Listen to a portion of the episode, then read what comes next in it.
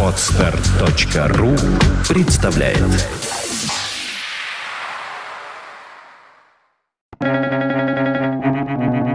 Свободное радио Компьюлента Образование так сильно меняет людей, что образованным людям кажется, будто они объективны. Нам Хомский.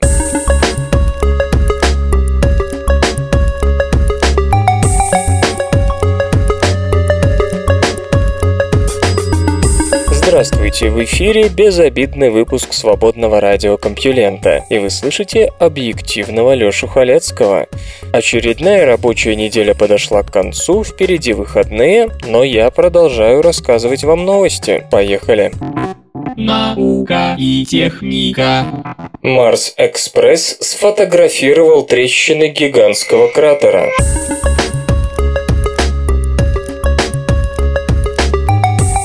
Европейский космический аппарат Марс-Экспресс прислал снимок южной области частично засыпанного марсианского кратера диаметром около 440 километров, неофициально названного Ладоном. Этот район, сфотографированный зондом 27 апреля, представляет большой интерес для ученых, так как демонстрирует явные следы древних озер и рек. Огромные потоки воды прорезали южное высокогорье, впадая в Ладон. Эллиптические кратеры, подобные этому 16-километровому примеру, формируются, когда астероиды и кометы падают на поверхность планеты под низким углом. Ученые полагают, что расположение выброшенного материала, который выглядит сжиженным, говорит о наличии подповерхностного льда, растаявшего во время удара. Последующие удары создали в этом материале несколько кратеров поменьше. Сцепившиеся кратеры Сигли и Шамбе, вероятно, сформировались позднее, когда некое тело разделилось на два фрагмента непосредственно перед ударом. В какую-то из последующих эпох кратеры были частично заполнены отложениями. В кратерах видны глубокие разломы. В центре изображения и справа расположены кратеры поменьше и более тонкие изогнутые трещины. Последние простираются за пределы изображения и формируют концентрические узоры.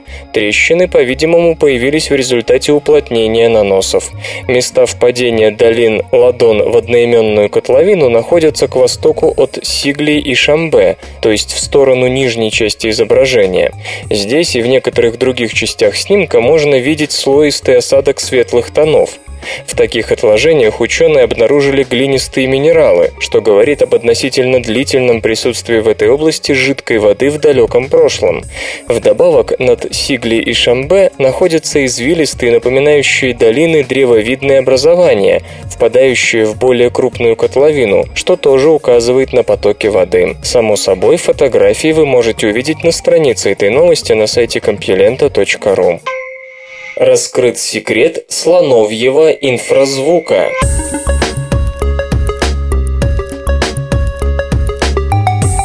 Наука наконец-то выяснила, с помощью чего слоны испускают низкочастотные звуки, играющие столь важную роль в их социальной жизни. Трубные возгласы слонов – одни из самых громких звуков в живой природе. Но человек слышит далеко не все, что звучит в слоновьем пении. Слоны могут издавать низкочастотные звуки в диапазоне от 1 до 20 кГц. Этот инфразвук распространяется на 10 км. Социальное значение этого низкочастотного частотного канала связи велико. Например, самка-матриарх, стоящая во главе группы, управляет таким образом передвижениями младших слоних. Слонихи-матери инфразвуком оповещают разбредшихся слонят о своем местонахождении, чтобы те знали, куда бежать в случае опасности. Самцы с помощью низкочастотного сигнала во время гона предупреждают потенциальных конкурентов, чтобы те не приближались. Слоновий ультразвук был открыт в 80-х годах прошлого века. С тех пор зоологи успели много узнать о его коммуникативной функции, но как животные издают его оставалось тайной. Трудность здесь вполне понятна. К слону не подойдешь с просьбой сказать «АА», пока ты будешь обследовать его глотку и гортань эндоскопом. Поэтому работа, выполненная зоологами из Венского университета, замечательна именно примененными экспериментальными решениями. Ученые вместе со своими коллегами из университетов Германии и США сумели ответить на вопрос, с помощью чего слоны поют ультразвуком. Тут возможно два решения. Звук может происходить из-за ритмичных сокращений мышц гортани, так, например, мурлычут кошки. Второй способ – пропускание воздуха через голосовые связки. Воздух заставляет связки вибрировать, и этот механизм лежит в основе речи человека. Первый вариант можно сравнить с дверным звонком, который звенит сам, повинуясь электрическому импульсу. Второй – с деревянным духовым инструментом, которому необходим поток воздуха. Чтобы проверить, какой из этих механизмов работает у слона, исследователи использовали гортань, вырезанную у умершего животного. Очевидно, в этом случае механизм дверного звонка не сработал бы. Для него нужны постоянные нейронные импульсы. Второй же, духовой способ, ученые сымитировали с помощью воздушного насоса, который качал воздух через голосовые связки в гортане. Подаваемый таким образом воздух нагревался и увлажнялся, как если бы поступал из живого легкого.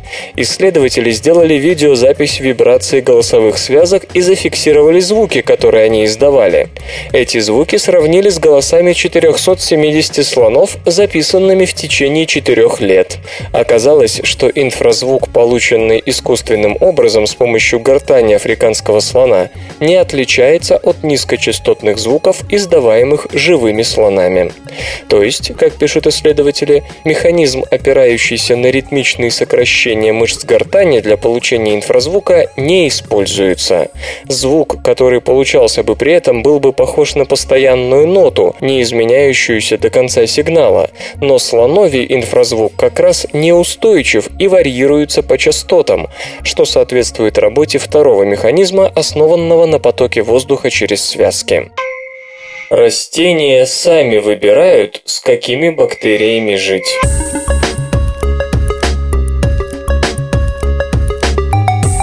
Корневая система растений дает приют разным бактериям, но при этом особой популярностью пользуются три группы микроорганизмов.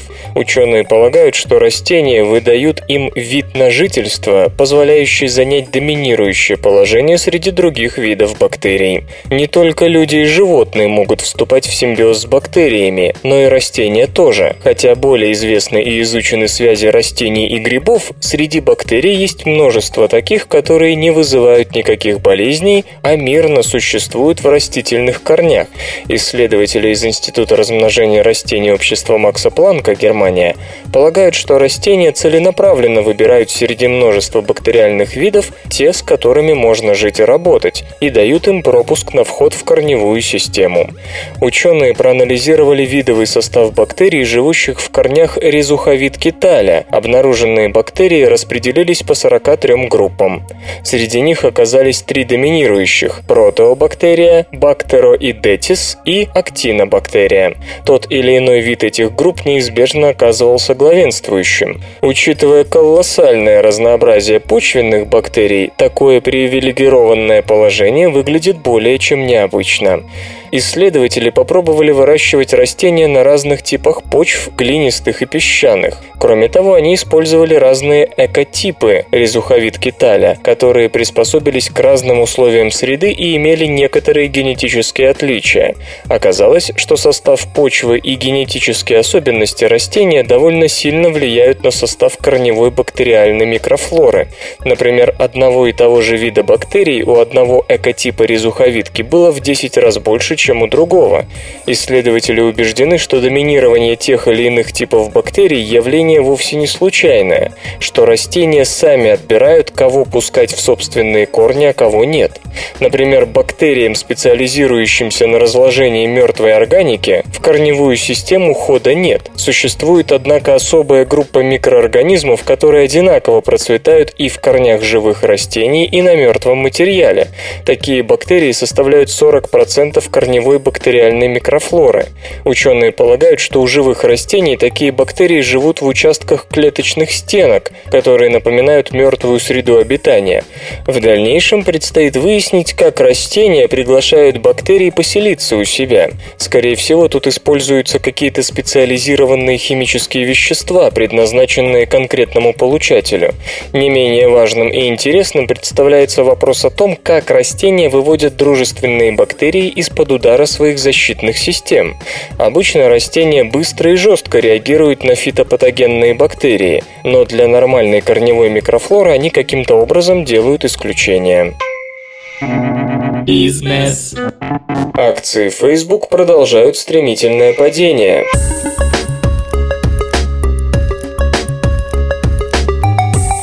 Ценные бумаги Facebook впервые упали ниже 20 долларов. Это практически вдвое меньше цены первичного размещения. Напомню, что соцсеть провела процедуру первичной эмиссии акций IPO в мае по верхней границе установленного ценового диапазона – 38 долларов. Вся компания при этом была оценена в 104 миллиарда 200 миллионов долларов.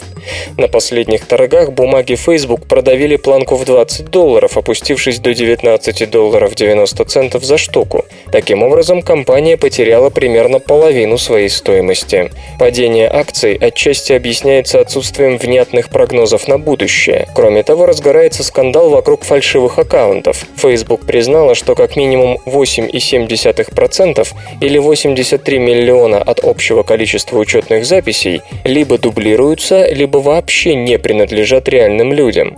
По данным самой Facebook, количество зарегистрированных в сети учетных записей записей достигла 955 миллионов, на 29% больше по сравнению со вторым кварталом 2011 Приблизительно 543 миллиона пользователей применяют для доступа к сайту мобильные устройства.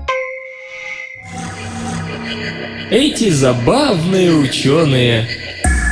Когда группа ученых в Америке получила 2 мг гидроокиси плутония, то от любопытных, жаждавших увидеть новый элемент, не было отбоя. Но рисковать драгоценными кристаллами было нельзя, и ученые, насыпав в пробирку кристаллики гидроокиси алюминия и подкрасив их зелеными чернилами, выставили их для всеобщего обозрения. Содержимое пробирки представляет собой гидроокись плутония. Невозмутимо заявляли они посетителям. Те уходили удовлетворенные удовлетворенные. Наука и техника. Гренландия тает рывками.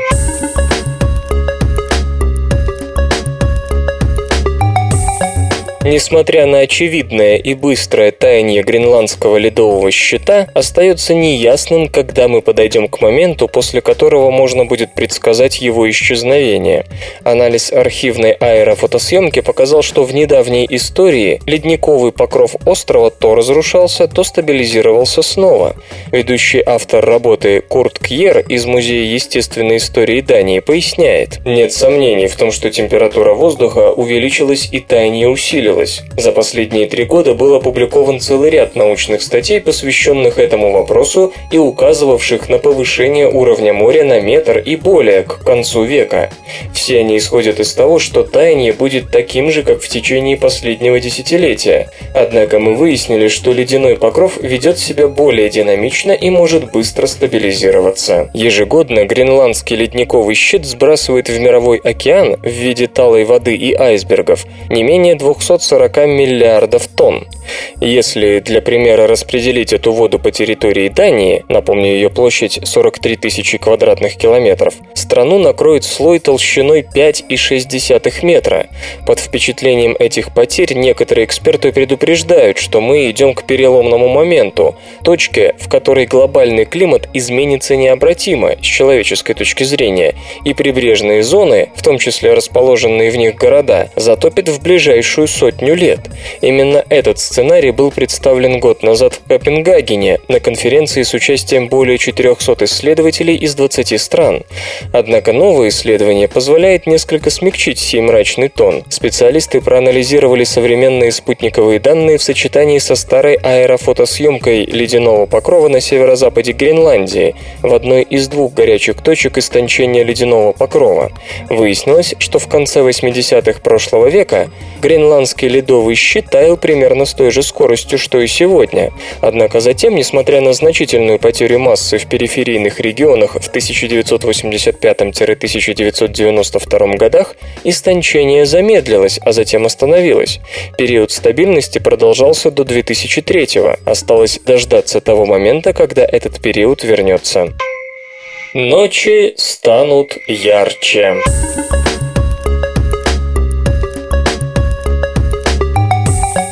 Цвет ночного неба может вскоре претерпеть значительные изменения по всему миру, предрекают исследователи из Свободного Берлинского университета и Лейбницевского института пресноводной экологии и внутреннего рыболовства, оба Германия. Ученые прогнозируют, что в связи с повсеместным использованием уличных фонарей на светодиодах ночное небо поголубеет.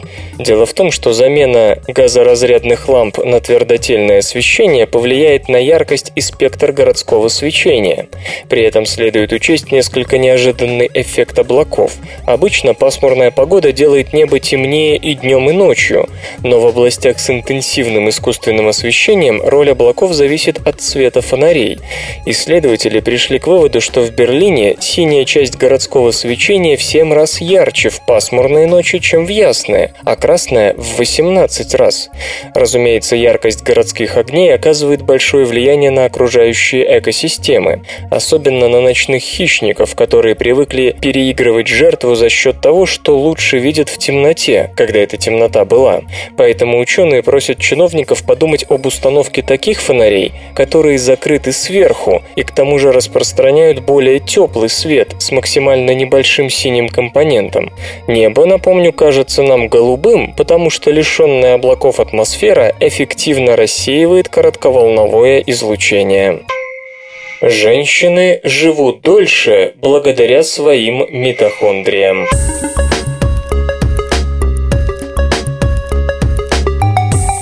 Мы, кажется, начинаем понимать, почему женщины живут дольше мужчин. Мутации в митохондриальной ДНК плохо влияют на организм самцов, но не самок. Исследователи из Университета Монаша, Австралия, сообщают в журнале Current Biology, что все дело тут в митохондриях, точнее в мутациях митохондриальной ДНК, а еще точнее в разной чувствительности женских и мужских клеток к этим мутациям.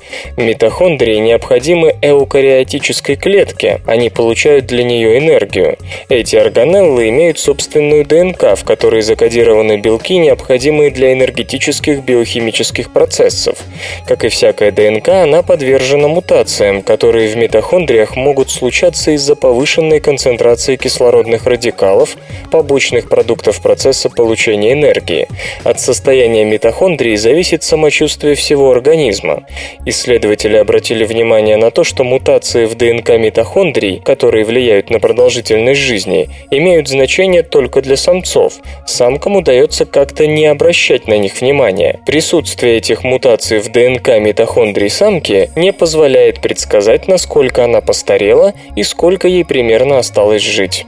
Хотя ученые работали с дрозофилами, они убеждены, что их выводы можно распространить и на другие виды животных.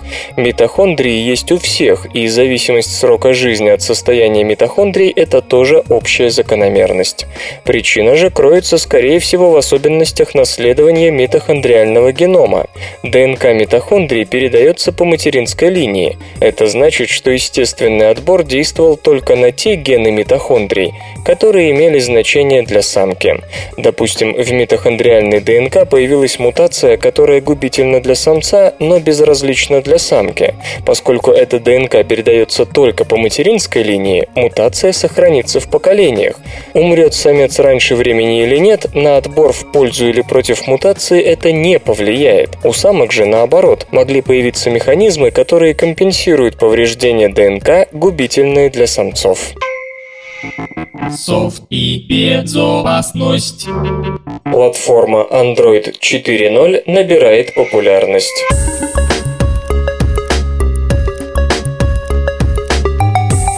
Оценены доли различных версий мобильной операционной системы Android по состоянию на 1 августа 2012 года. Сообщается, что самой распространенной модификацией Android остается версия 2.3 Gingerbread.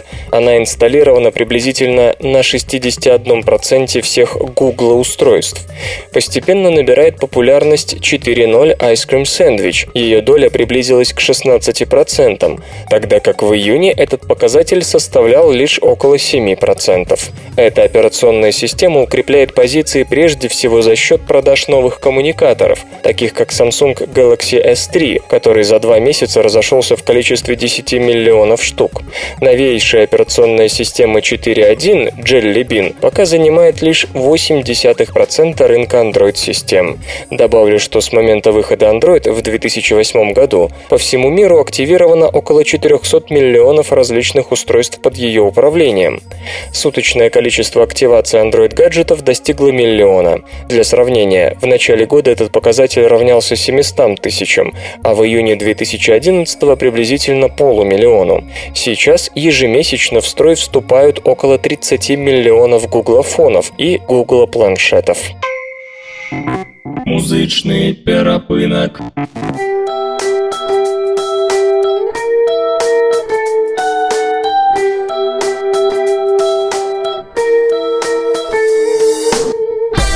Сегодня в эфире свободного радиокомпьюлента группа Underbiz, а получать эстетическое удовольствие мы будем от песни «Глубина». Я стараюсь плыть и не забыться в моем сердце нить.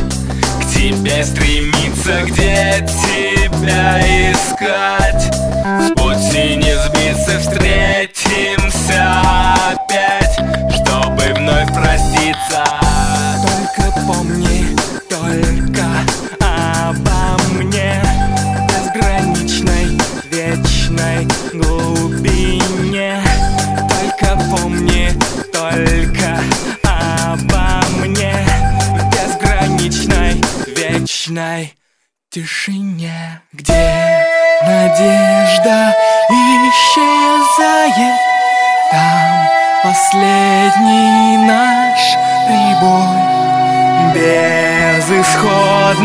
накрывает Утопаю за тобой.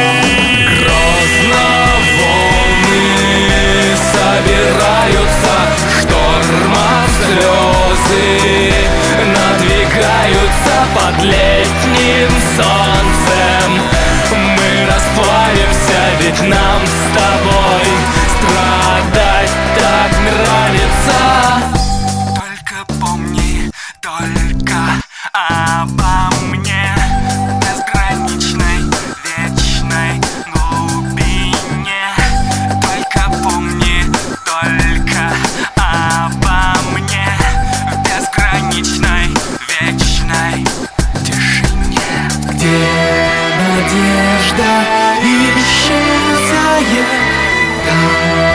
последний наш прибой. Безысходность накрывает. Утопаю за тобой. Грозно волны собираются Штормом слезы надвигаются под летним солнцем Расплавимся, ведь нам с тобой Страдать так нравится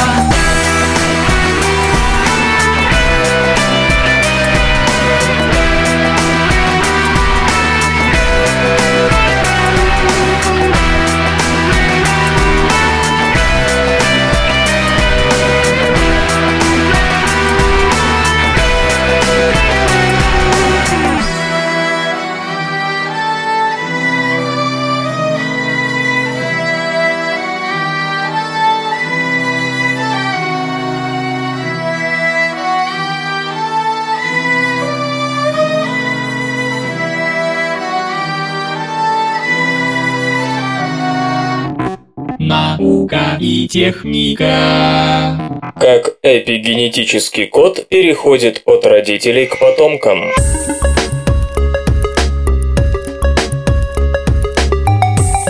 Исследователи уточнили механизм работы белка, следящего за поддержанием в эмбрионе родительских модификаций ДНК. Генетическая активность определяется, как известно, не только нуклеотидной последовательностью самих генов, но и эпигенетическим кодом, метилированием ДНК, химическими модификациями гистонов и так далее.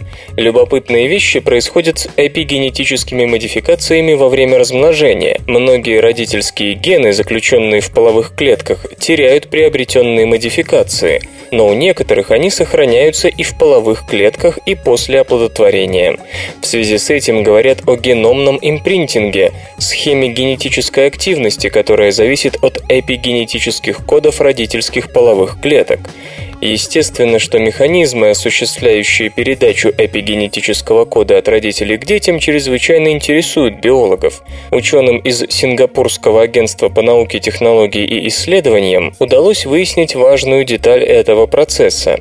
Они исследовали белок TRIM28, от которого зависит сохранение метильных групп на своих местах в ДНК. В половых клетках многие эпигенетические модификации ликвидируются, и считалось, что TRIM28 28 нужен как раз для того, чтобы сохранить какие-то из них, которые должны перейти от родителей потомству. На первых стадиях развития эмбриона его собственная ДНК молчит, а всю работу выполняют белки, синтезированные на запасенных в яйцеклетке матричных РНК. Эксперимент состоял в том, чтобы лишить оплодотворенную яйцеклетку белка TRIM28. Оказалось, что эмбрионы, которые начинали развиваться из таких яйцеклеток, демонстрировали широкий набор набор аномалий развития, и ни один из них не развился до конца. В статье, опубликованной в Science, исследователи пишут, что гены, которые обычно несли метильные группы от родителей к потомкам, у рассматриваемых эмбрионов таких модификаций не имели. Причем у разных эмбрионов были деметилированы разные участки ДНК, поэтому, несмотря на генетическую идентичность эмбрионов, они резко отличались друг от друга по генетической активности и морфологии. При этом TRIM-2 28, который потом начинал синтезироваться с отцовских, принесенных сперматозоидом генов, помочь ничем не мог. В этом и состоит смысл геномного импринтинга. Определяющим является то, от какого родителя был получен ген, в данном случае TRIM28. Тут важен именно материнский белок, включающийся в работу на самых ранних стадиях развития эмбриона, фактически сразу после оплодотворения. Передача эпигенетической схемы выглядит тогда следующим образом. Перед оплодотворением модификации уходят почти со всех генов, даже с тех, которые должны их сохранить а сразу же после оплодотворения материнский белок восстанавливает их там, где это необходимо. Учитывая важность этого белка, можно предположить, что на нем сходятся самые разные контролирующие механизмы, и что с ним взаимодействует множество других белков. Возможно, когда удастся построить полную картину активности TRIM28 с учетом всех его функций и партнеров, это позволит предупреждать появление разнообразных пороков развития. Кишечная микрофлора помогает беременным вынашивать плод.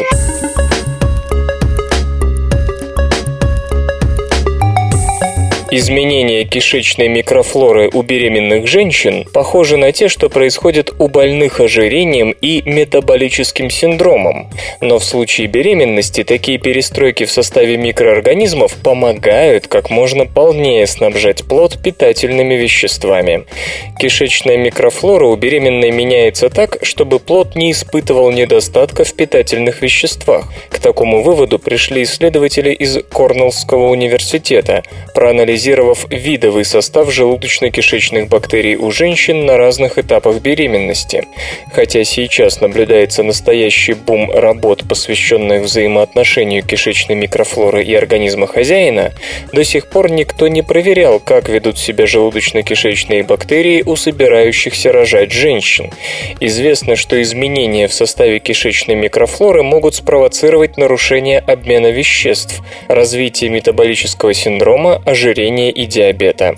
У больных с метаболическим синдромом повышается уровень глюкозы, жиров и воспалительных маркеров. Исследователи обратили внимание на то, что с беременными происходит то же самое. Появляются молекулярные признаки воспаления, содержание глюкозы и жиров в крови увеличивается. Чтобы ответить на вопрос, не бактерии ли служат причиной этих изменений, ученые проанализировали бактериальную ДНК, взятую из стула женщин на разных этапах беременности. В статье, опубликованной в журнале Cell, авторы пишут, что между первым и третьим триместрами у женщин наблюдается стабильное падение видового разнообразия кишечной микрофлоры. При этом сильно повышается численность бактерий групп протеобактерия и актинобактерия. Точно такие же изменения происходят у людей с ожирением и метаболическим синдромом. То, что у беременных такой сдвиг происходит к третьему триместру, выглядит вполне оправданно. В это время ребенок начинает усиленно набирать вес, и повышенный уровень глюкозы и жиров, спровоцированный бактериальным сдвигом, приходится очень кстати. Изменения в кишечной микрофлоре не вредят здоровью матери, хотя, как уже было сказано, содержание воспалительных маркеров в крови увеличивается. Причем эти изменения происходят независимо от того, в каком состоянии женщина вступила в беременность. Был ли у нее избыточный вес или нет? Был ли риск развития диабета? Принимала ли она антибиотики или пробиотики? Кишечная микрофлора все равно будет стремиться к стандартному беременному состоянию. Однако у родившегося ребенка собственная микрофлора по составу будет похожа на материнскую, которая была у женщины в первом триместре, то есть до всех этих изменений. Исследователи провели эксперименты с крысами, которых избавляли от их собственных желудочно-кишечных бактерий, а потом дали им образцы микрофлоры, взятые у женщин на разных этапах беременности. Крысы, получавшие микрофлору третьего триместра, начинали накапливать жир, а их ткани становились менее чувствительными к инсулину, то есть переставали поглощать глюкозу из кровотока. Иначе говоря, метаболические изменения в организме матери, по-видимому, действительно начинаются с перестроек бактериальной микрофлоры кишечника. По версии авторов работы, микроорганизмы чувствуют физиологические изменения, сопровождающие беременность, и подстраиваются под них так, чтобы растущий организм ребенка как можно полнее снабжался питательными веществами, что опять же говорит о высочайшей степени симбиоза между человеком и его кишечными бактериями. Обычный свет и фотосенсибилизатор останавливают супербактерии.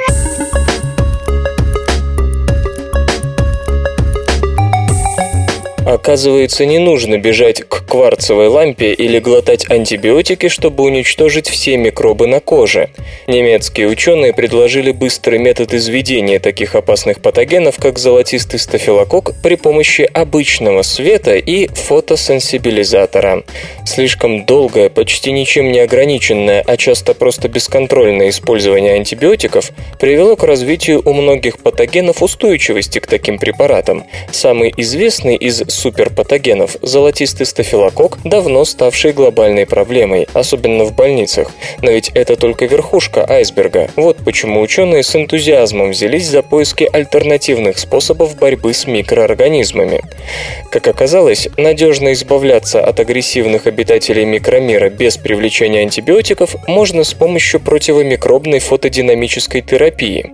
Фотодинамическая терапия – хорошо известная в онкологии процедура, которая использует используется для направленного разрушения клеток опухоли. Обычный яркий свет возбуждает фотосенсибилизатор, который активирует кислород, переводя его в наиболее реакционное синглетное состояние.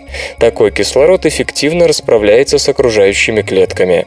Этот же принцип вполне может быть применен в борьбе с опасными бактериями. Положительно заряженный фотосенсибилизатор способен прилипать к отрицательно заряженной клеточной стенке бактерии. А что будет дальше, вы уже знаете знаете. Свет, синглетный кислород, окисление, смерть микроба. Тим Майш и его группа из учебной больницы при Регенсбургском университете, Германия, показали, что процедура может быть быстрой и безопасной для человека в очень широком спектре концентрации используемого фотосенсибилизатора.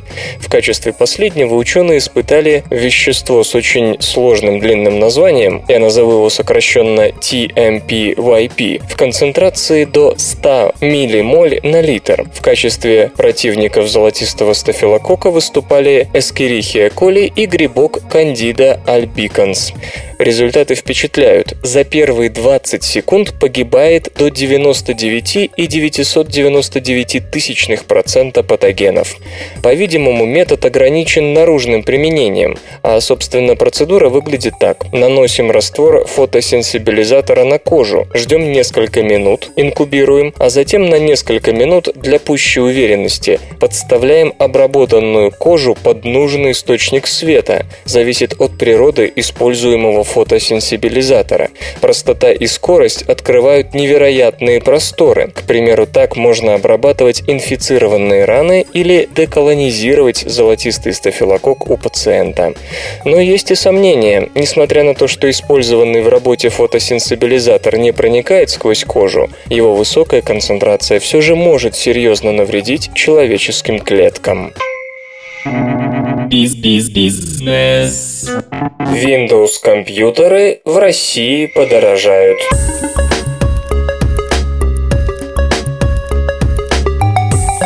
Цена операционных систем Windows, предустанавливающихся на персональные компьютеры российской сборки, начала расти со второй половины 2012 -го. Причина – отмена преференций, которые Microsoft ранее предоставляла отечественным сборщикам. Теперь для российских компаний цены такие же, как в Соединенных Штатах и Европе. Изначально предполагалось, что преференции будут отменены после выхода платформы Windows 8, которая поступит в широкую продажу 26 октября. Однако уже с 1 августа начали повышаться цены на Windows 7. В результате, как ожидается, Windows компьютеры российской сборки подорожают на 20-25 долларов. Чтобы отложить негативный эффект от отмены преференций, в июле производители пытались собрать максимальное количество компьютеров, так чтобы хватило на весь третий квартал. Спрос на персональные компьютеры в нашей стране и так сократился из-за падения курса рубля, и любое повышение цен еще больше больше скажется на продажах. Впрочем, говорят участники рынка, подорожание вряд ли коснется доминирующих на российском компьютерном рынке международных брендов, которые договариваются с Microsoft о скидках на глобальном уровне.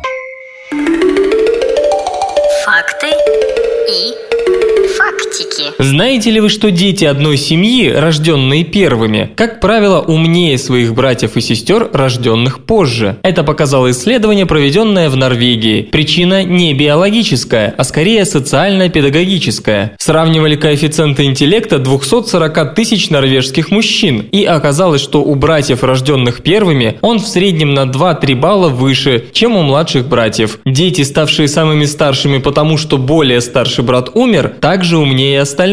Это означает, что причина не биологическая, скажем, гормональные изменения у матери, рожавшей не первый раз, а социальная. На первых детей в семье обращают больше внимания, они получают больше возможностей для развития. Когда семья растет, на следующих детей обращают уже меньше внимания. Другой фактор в том, что старшие дети обычно служат учителями для младших, Например, учат их читать, что развивает ум самого учителя еще больше, чем ум ученика. Однако не забудем, что, например, Менделеев был в своей семье 14-м ребенком.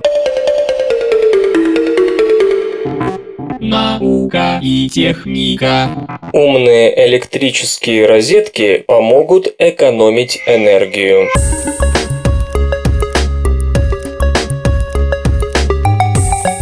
Специалисты из Института Фраунгофера, Германия, разработали платформу, позволяющую контролировать работу подключенных к домашней электросети приборов удаленно при помощи смартфона или компьютера с выходом в интернет. В состав системы бытовой автоматизации Hexabus, создававшейся по проекту My Smart Grid, входят умные электрические розетки со встроенным чипом беспроводной связи и специальный USB-модуль, подключающийся к маршрутизатору.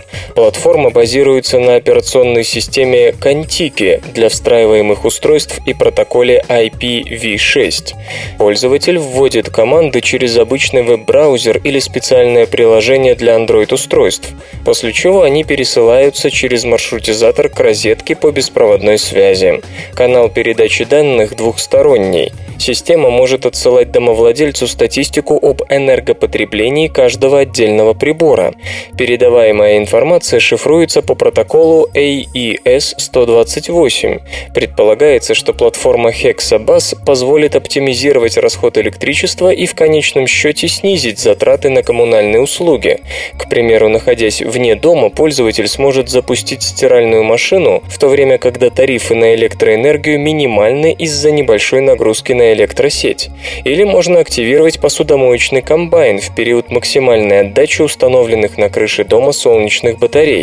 Hexabus позволит забывчивым пользователям удаленно выключить оставленный в квартире свет. Подъезжая к дому, можно будет заранее активировать отопительную установку или кондиционер.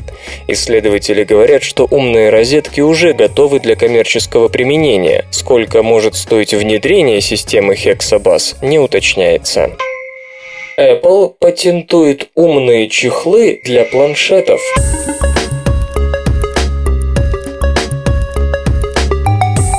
На сайте Управления США по патентам и торговым маркам опубликована патентная заявка Apple на прикрепляемую обложку с гибким дисплеем. Речь идет об умных чехлах для планшетных компьютеров по конструкции, напоминающих Smart Cover.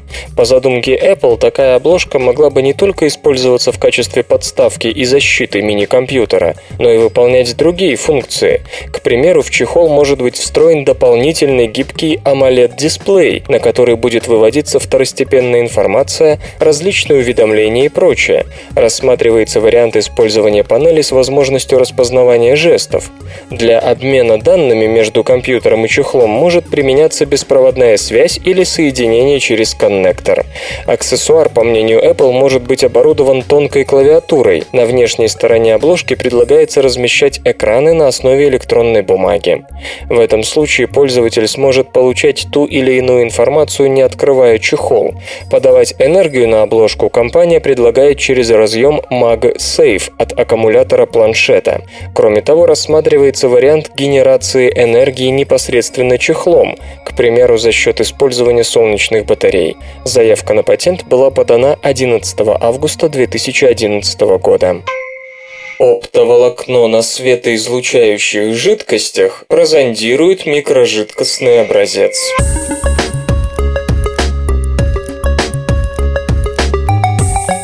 Условиях небольшой рабочей поверхности и микроскопических каналов, содержащих различные компоненты, зондирование образцов или даже самих микроканалов с помощью света может быть весьма непростой задачей. Для ее решения ученые из Сингапурского института производственных процессов разработали оригинальную оптоволоконную систему, способную доставлять свет к микрожидкостным чипам с высокой эффективностью. Авторы так описывают свое изобретение изобретение – компактное оптическое волокно, специально созданное для использования в высокопроизводительных системах. Эти волокна идеальны для применения в условиях катастрофической нехватки свободного места. Процессинг биологических образцов в микрожидкостных устройствах постепенно превращается в рутинную биотехнологическую задачу. Самым обычным способом тут считается зондирование светом, когда объект подвергается возбуждению под действием внешнего источника. В ответ на него образец излучает собственный детектируемый свет, который является уникальной характеристикой исследуемого биообъекта. Традиционные методики способны обеспечить доставку света к образцу с последующим его зондированием, но они пасуют перед очень малыми объектами. В этой ситуации вариант оптического волокна напрашивается сам собой, не так ли? Но как расположить внутри него внешний световой зонд? Авторы работы предложили использовать в этой щекотливой технической ситуации оптические нити с полой сердцевиной, а пустое пространство заполнять жидкостью, а именно хемиллюминесцентными растворами. Эта жидкость – один из важнейших компонентов для транспортировки света сквозь весь центральный канал. Ну а хемиллюминесцентные растворы-наполнители состоят не из одной, а из двух жидкостей, которые, взаимодействуя между собой, излучают свет. Если раствор помещен прямо в полую сердцевину, проблема затухания света в волокне преодолевается сама собой. Все это позволяет не только избежать необходимости использования внешних световых источников, но и получить вполне готовую к внедрению технологию, почитать о которой можно в журнале Sensors and Actuators B Chemical. Получена детальная структурная информация о процессе функционализации золотых частиц.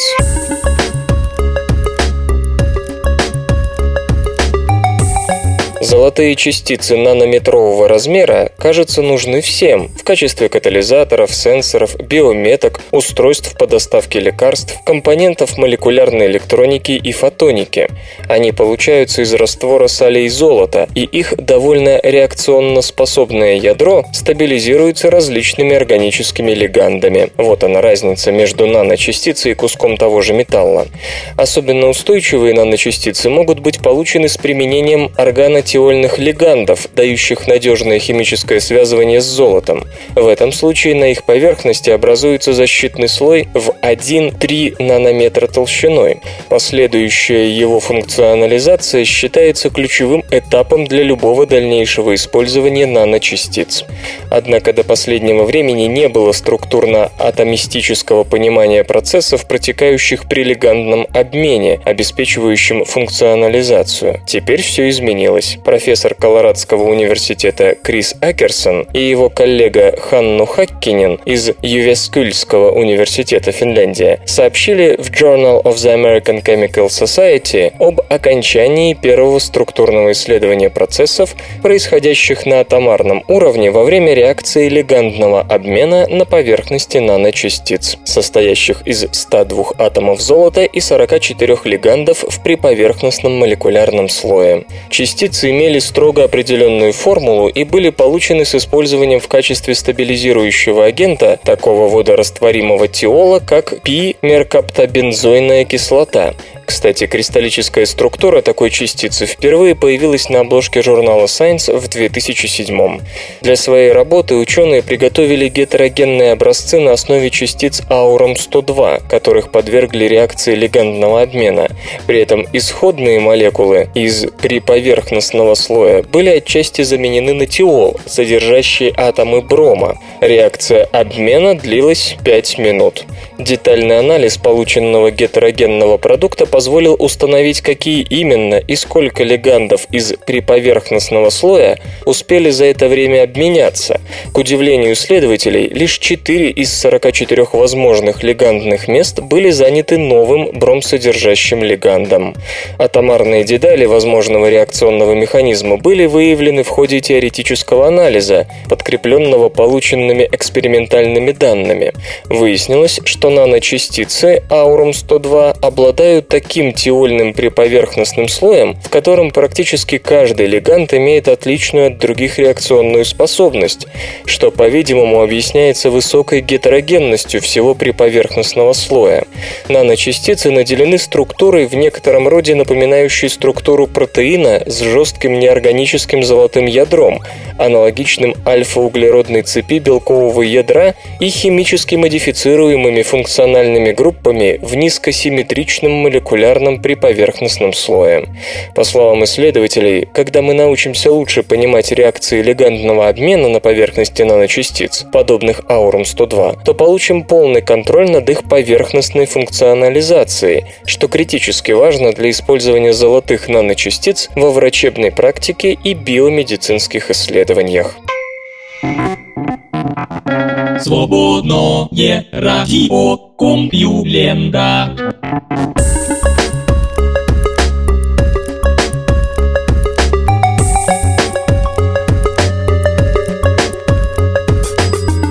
Безобидный выпуск СРК подошел к концу. Загляните на сайт compulenta.ru, там новости появляются даже в выходные.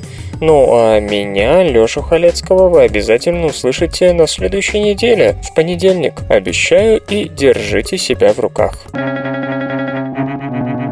Свободное радио Компьюлента. Скачать другие выпуски подкаста вы можете на podster.ru